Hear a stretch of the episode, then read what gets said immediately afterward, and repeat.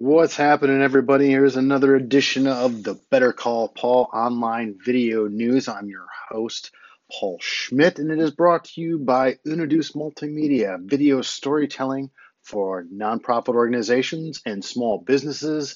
Unoduce Multimedia, one company, twice the possibilities. And as with every Friday, we are going to do a blog recap of what has been released on the Unoduce blog this week. And if you've been paying attention, you notice that it is the Unoduce Multimedia annual Doozie Awards month, in which we give back, or Unoduce Multimedia gives back to their clients for allowing us to share their stories.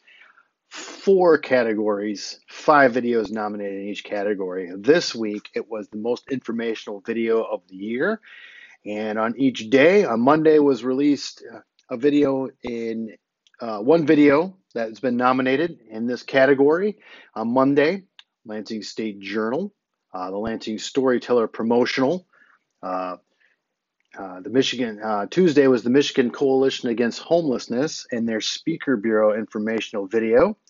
The RE/MAX Adrian Lau team, when they did a video on the growth of digital marketing within their sector, or within their group.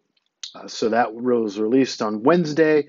Released on Thursday, It's a Breast Thing, celebrating our survivors. This was taking a look into the doctors and the survivors that were helped by them.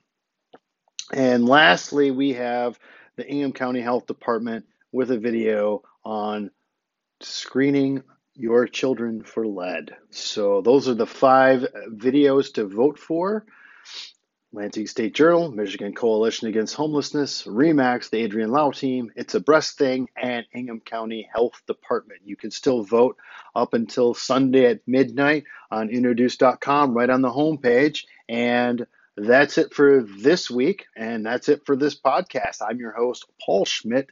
If you have any questions about online video, then you better call Paul. This is the Better Call Paul online video news podcast, and brought to you by Unoduce Multimedia. Have a great weekend.